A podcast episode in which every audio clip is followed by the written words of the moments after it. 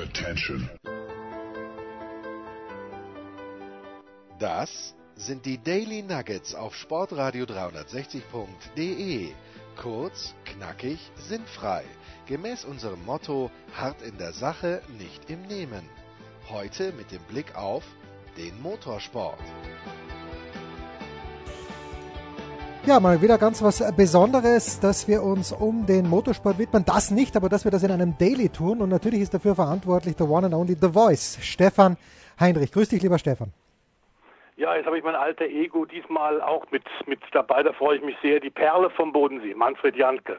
Gerade vom Tennisspielen zurückgekommen. Schönen guten Abend, Herr Janke. Hallo. Ja, guten Abend. es geht um ein Thema, The Voice, das du in der Big Show schon mal angeschnitten hast. Es gibt ein neues Übereinkommen zwischen der amerikanischen Langstreckenserie und Le Mans. Sag ich, ich habe es aber wieder durcheinander gebracht. Ich lausche ergriffen, während ihr beide euch äh, darüber auslasst, wie die Amerikaner die Europäer über den Tisch gezogen haben, The Voice. Könnte man fast so sagen, aber zumindest haben sie, das ist Fakt, IMSA, das ist die amerikanische Regelbehörde für den Sportwagensport, und der ACO zusammen mit der FIA, dem Automobilweltverband, ACO ist der Veranstalter des Klassikers der 24 Stunden von Le Mans, haben also beschlossen, nach Jahren der langen Verhandlungen tatsächlich eine gemeinsame Topklasse ab 2022 hinzukriegen. Das ging hin und her und über Jahre hat man immer wieder versucht und meistens waren sie doch sehr stolzen Franzosen äh, in Le Mans und in Paris sitzen, die gesagt haben, nee, das machen wir nicht. Wir sollten vielleicht, Manfred, und ähm, wir haben das ja über Jahrzehnte verfolgt, auch selbst bei vielen Rennen in Amerika dabei gewesen, ob es Formelsport war, Chemka World Series, ob es eben 24 Stunden von Daytona waren, als IMSA äh, Hauptrennen, die 12 Stunden von Sebring, ob NASCAR war. Die Amerikaner verstehen unter Motorsport ja vor allem Show und Unterhaltung. Ja, das ist richtig. Aber das, äh, was hier passiert, ist ein ganz wichtiger Vorgang. Äh, der ACO gehört sicherlich zu den intelligentesten und cleversten äh, Veranstaltern über Jahrzehnte. Deshalb ist Le Mans auch das, was es ist. Aber der Rennsport, der Spitzenrennsport, hat zurzeit ein ganz äh, spezifisches Problem und zwar fast weltweit. Das sind die Kosten. Und äh, der Rennsport ist zu teuer geworden, Formel 1 sowieso, aber das geht über die DTM und bis überall. Und da muss ich sagen, waren die Amerikaner eigentlich immer vorbildlich. Sie haben interessanten äh, Motorsport, gute Show, äh, wirklich gut anzuschauen. Und das kostet einen Bruchteil dessen, was die äh, großen Weltserien kosten.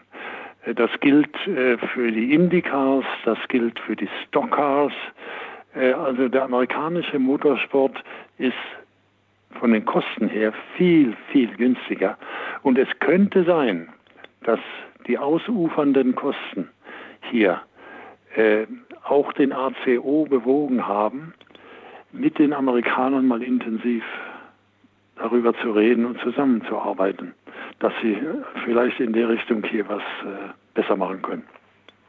Ich glaube auch, da war mehr, ich glaube tatsächlich auch der Zwang. Wir kennen nun einige der Protagonisten drüben, Manfred, der Jim France, der für die Grand Am Sportwagenrennserie drüben lange verantwortlich war, immer mit einer BMW Motorrad äh, kommt aus der legendären NASCAR France Familie, hatte eine ganze Weile nicht so viel zu sagen, hat sich mehr um die Sportwagen gekümmert. Wir kennen uns über, über unseren guten Freund Bob F. Snodgrass, ähm, Jim France inzwischen auch für NASCAR verantwortlich und für die Gespräche Sportwagen weltweit. Die haben jetzt Konvergenzgespräche, und das hätte ich mir für Thüringen, Manfred, auch gewünscht, nämlich Gespräche über Annäherung und Übereinstimmung von Meinungen und Zielen. Und tatsächlich, wenn man das mal ein bisschen auf, äh, auf die Zahlen schaut, wie du gesagt hast, also die US-Top-Klasse im Sportwagensport, die in Daytona und Sebring fahren, da fährt man um Gesamtsiege ähm, die sind auf Basis eines LMP2-Chassis, was es wirklich von vielen Herstellern zu kaufen gibt. Und da sind nur wenige Optimierungen erlaubt. Dadurch der Entwicklungsaufwand überschaubar und mehr als 10 bis 15 Millionen Dollar hat bisher noch kein DPI-Hersteller, sei es Mazda äh, mit dem Team Jöst, sei es tatsächlich Acura mit Roger Penske, sei es Cadillac, die ja im äh, Januar gerade wieder die, die 24 Stunden von Daytona gewonnen haben. Mehr als äh, diese 10 bis 15 Millionen Dollar hat keiner bisher aufgewendet. Und diese ganz neue Hypercar-Klasse, die der ACO für Le Mans und für die Langstrecken-Weltmeisterschaft WEC vorgeschlagen hat als Nachfolger für die LMP1, die soll nach jetzigem Stand laut Aussagen der Franzosen 40 bis 60 Millionen Euro kosten. Wir alle wissen, das wird, wenn es dann tatsächlich soweit ist, deutlich mehr werden. Da sieht man also schon mal die völlig unterschiedlichen Größenverhältnisse. Ja, die Größenverhältnisse sind derart krass.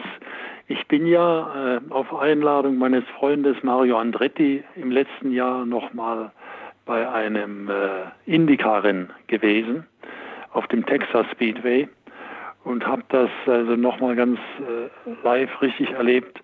Hervorragende, schöne Autos, die einen Sound haben, die richtig schnell sind. Die, die kosten einen Bruchteil eines Formel 1 Autos. Auch die DTM heute ja, hat äh, Kosten erreicht, Jahresumsätze, die sind äh, unvorstellbar.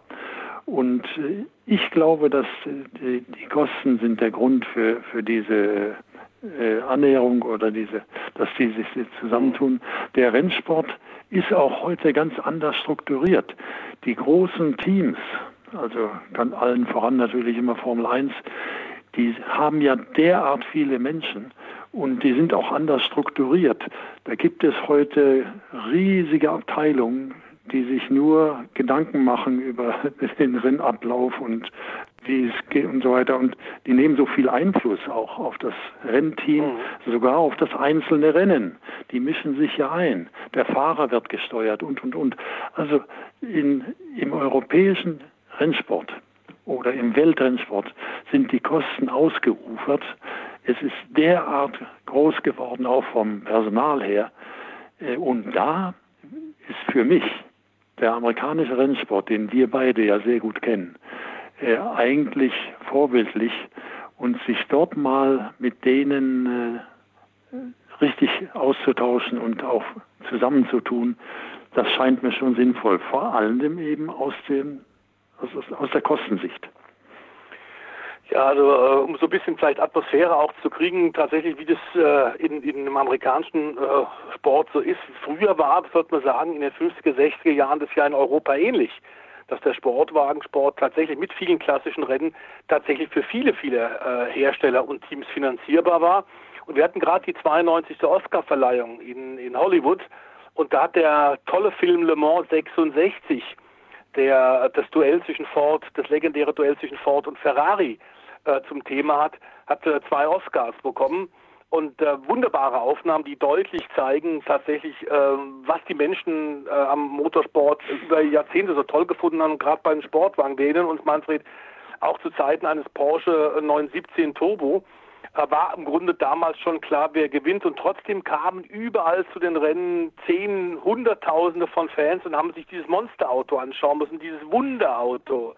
Jetzt geht es darum, dass wir sagen, nicht nur einer, der sehr viel Geld hat, soll dauernd gewinnen, sondern es soll auf Augenhöhe mehrere Herstellermöglichkeiten haben. Für die neue Hypercar-Klasse haben wir jetzt heute die aktuelle Nachricht, dass wie erwartet Aston Martin sich zurückzieht. Die haben kein Geld mehr, wie wir aus dem Rückzug mit R Motorsport bei der DTM auch festgestellt haben. Das heißt, für die Hypercar-Klasse hat äh, Le Mans aktuell nur Toyota ähm, und Peugeot die ihren Eintritt ja für 2022 angekündigt haben. Das ist doch zu wenig. Ja, auf jeden Fall. Und ich habe ja eine ganz lange Le Mans-Geschichte über Jahrzehnte. Und im Rückblick muss ich sagen, besonders interessant und attraktiv fand ich die Jahre mit den äh, äh, ja, serienverwandten Sportwagen. Ja. Ja. Nicht mit den, nicht mit den speziell äh, konstruierten Hochleistungsautos, wenn ich mich zurückerinnere, die Zeit der, des Porsche 935 und und und, das war die, die interessanteste, die interessanteste Zeit auch für, für die äh, Wettbewerber, also bei uns, bei Porsche. Das war eine spannende Zeit. Und äh, die Zuschauer können sich damit identifizieren. Und Stefan, ich bin der Meinung, heute gibt es unwahrscheinlich viele attraktive Hochleistungsautos in der ganzen Welt, mhm. in Asien und überall. Also die, die Idee, Le Mans auf diese Autos zuzuschneiden, die kann ich voll nachvollziehen. Und es ist eben von den Kosten her doch nochmal anders, als wenn du einen Porsche 917 oder 956 äh, entwickelst. Das ist eine andere Größenordnung.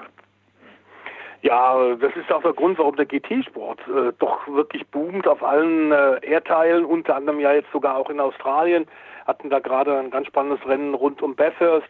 Ähm, da haben allerdings zwei Klassen und das ist im Grunde diese neue Möglichkeit der, der äh, Konvergenzgespräche der Hypercars und der DPI-Autos in einem Rennen, ob nun in Amerika auf der Seite des Atlantiks oder hier in Europa ähm, hat im Grunde auch eine Möglichkeit, bindet einen Weg für die, die momentan im Werksport GTE, der ja auch unglaublich teuer geworden ist, drin sind. Ähm, eine Klasse, bei der man auch nicht weiß, wie lange die hält. Ähm, Porsche zum Beispiel und Ferrari, ähm, die können diese Autos nur in der WEC einsetzen. Es sind aber reinrassige Werksautos, die können die nicht Kundenteams überlassen, weil die zu kompliziert sind da hat sowohl Ferrari wie Porsche in den letzten Tagen schon verkündet, also diese Einigung, die da gerade vollzogen wurde zwischen IMSA und ACO, finden die toll. Auch Ferrari überlegt, ob die ein DPI-Auto bauen sollten, mittelfristig für 2022. Das wäre doch auch super, wenn, wenn, wenn Maranello da mitfahren würde. Ja, auf jeden Fall. Also ich glaube, diese Denkrichtung ist auf jeden Fall richtig. Äh, Hochleistungsautos die äh, von Serienautos abgeleitet sind mhm. oder auf Serienautos basieren, sind ganz besonders attraktiv. Und auch, wie gesagt, für das Publikum vom, von der Optik her und so weiter. Äh, das ist, äh, das ist der richtige Ansatz. Da muss man hin. Und wie ich vorhin gerade sagte, also in meinen Augen gibt es so viele Hochleistungs-Serienauto oder serienverwandte äh, Autos, so viele wie nie. Was ist denn das Thema, Fredel, das Thema, was natürlich auch mal wieder äh, in, in, Amerika, in den USA und natürlich auch in Europa sowie in Asien mit den äh, japanischen Herstellern diskutiert wird, die immer auch ein bisschen eine gewisse Serienrelevanz haben wollen und sei es für ihre ähm, Top-Sportwagen, Straßensportwagen, nämlich äh, diese Hybridtechnik, die ja auch unglaublich ins Geld geht. Ja, auf jeden Fall. Also das ist wieder etwas, ja, das ist teuer. Man hat zwei, zwei Motoren eigentlich, zwei Antriebssysteme, einen Verbrennungsmotor und einen Elektromotor. Das ist äh, sehr kostenintensiv. Und ich frage mich immer, äh, der Elektromotor und auch der Hybridmotor ist ja vor allem ein sozialpolitisches Thema. Ja. Die saubere Luft, ja. Dem, dem ordnen viele Millionen von Menschen alles unter. Aber dem Motorsport an sich bringt das wenig. Ich bin der Meinung, dass man mit einem guten äh, Verbrennungsmotor und einem Auto, für mich das beste Beispiel ist immer der Indianapolis-Rennwagen. Der ist, gehört zu den schnellsten der Welt. Die rennen auch. Und wie gesagt, der, verglichen mit äh, Formel 1 kostet der Kleingeld.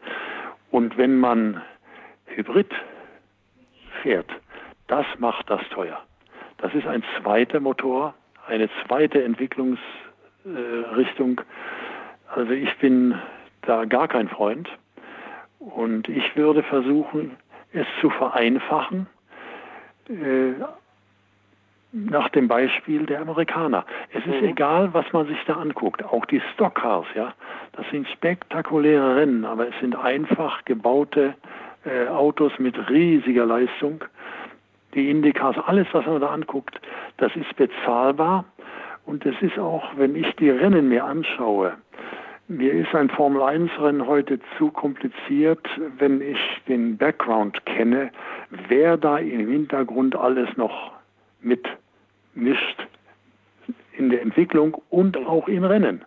Das ist eine, das ist eine neue Welt, die mir nicht so liegt. Natürlich komme ich aus einer anderen äh, Ära, aber äh, diese alte Ära, die lebt in Amerika und äh, ich bin ein großer Freund dieser einfacheren Richtung. Natürlich mit Autos mit sehr hoher Leistung, die sehr schnell sind. Äh, das gehört ja dazu. Aber dazu braucht man keine überaus komplizierte Technik. Ja gut, das Hauptproblem, da sind wir uns ja auch einig, und zwar sprechen wir da, egal ob Tourenwagen, ob Formelsport weltweit oder eben Sportwagen, ist, dass in vielen Bereichen und auch in vielen Institutionen tatsächlich Technokraten inzwischen das Sagen haben. Ähm, bei, bei Herstellern ist es so, dass natürlich Automobilvertreter äh, oder Motorsport äh, Leute möglichst viele Ingenieure in ihren Reihen haben wollen, in der Rennsportabteilung.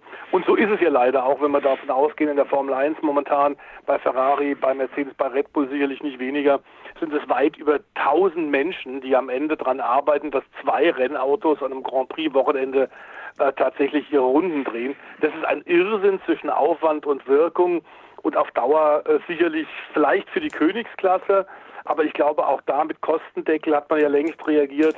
Ähm, ein Ross Braun, äh, der für Liberty Media die neuen Regeln macht ab 2022, weiß auch, dass äh, mittelfristig äh, selbst für die Formel 1 so viel Gelder nicht mehr zur Verfügung stehen. Das ist eigentlich obszön. Das ist obszön und ich meine Jahresbudgets von 100 Millionen und mehr, äh, das hat auch keine Relation zu diesem Sport. Motorsport ist spannend, ist äh, war immer und so weiter, aber der muss nicht derart teuer sein. Das ist, äh, das sprengt alle alle Grenzen. Und wie du auch sagst, die, wie groß diese Teams geworden sind, das ist ja grotesk. 100 Leute und mehr. Das, also ich weiß noch in der alten Porsche-Zeit, als wir in Le Mans fuhren, das Rennteam, das waren 40, 50 Leute. Fertig. Zu Hause und an der Strecke. Deshalb ist heute ein, ein, ein Formel-1-Team mit 100, 150 Menschen. Das hat für mich keine Relation mehr zu diesem Sport und seiner Bedeutung. Ja gut, und was die Kosten angeht, wir haben das, glaube ich, Manfred, vor 20 Jahren schon gesagt, äh, sogar zur Champ-Car-Zeiten, das ist noch ein bisschen länger her, dass sich die Formel 1 damals vielleicht die Amerikaner mal angucken sollte. Hat man auf uns gehört? Nein. Aber warum ist es so? Warum hatten wir recht? We are the guys. Because we are the guys. Ja, we are the guys. das ist, das muss, ja. muss mal gesagt werden, lieber Jens. Ja. Ich habe nie an euch gezweifelt, ganz ehrlich. Ähm, was ich jetzt so mitbekommen habe, Stefan, würdest du sagen, ich bin nämlich nicht ins Kino gegangen. Ich habe mich dann geärgert. Dieses Le Mans 66, ist das ein sehenswerter Film gewesen? Ja, absolut. Ein, ein fantastischer Film, der tatsächlich äh, mithalten kann mit, mit Steve McQueens Le Mans-Film. Ganz, ganz stark. So, was soll ich sagen? Man lernt immer was Neues bei Sportradio 360, vor allen Dingen, wenn Stefan de Voice Heinrich am Start ist und wenn er Manfred Janke mitgebracht hat. Ich bedanke mich ganz, ganz herzlich, Herr Janke. Zurück zum, na jetzt ist wahrscheinlich lockeres Ausstretchen, dann noch äh, eine Stunde Aufschläge üben und dann schon langsam, schon langsam im Abend anfangen, oder? Wenn ich es richtig sehe. Ja, ja. So wird das gemacht bei Motorsportlegenden. Fantastisch. Unser Daily am heutigen Dienstag strahlen wir es aus. Danke der Voice, danke Herr Janke. Und unser nächstes Daily kümmert sich dann wieder, ich glaube, ein kleines bisschen um Fußball. Okay. Das waren die Daily Nuggets auf Sportradio 360.de. Versäumen Sie nicht alle anderen Podcasts aus unserer sympathischen Familienwerkstatt. Schon gar nicht die Big Show. Jeden Donnerstag neu.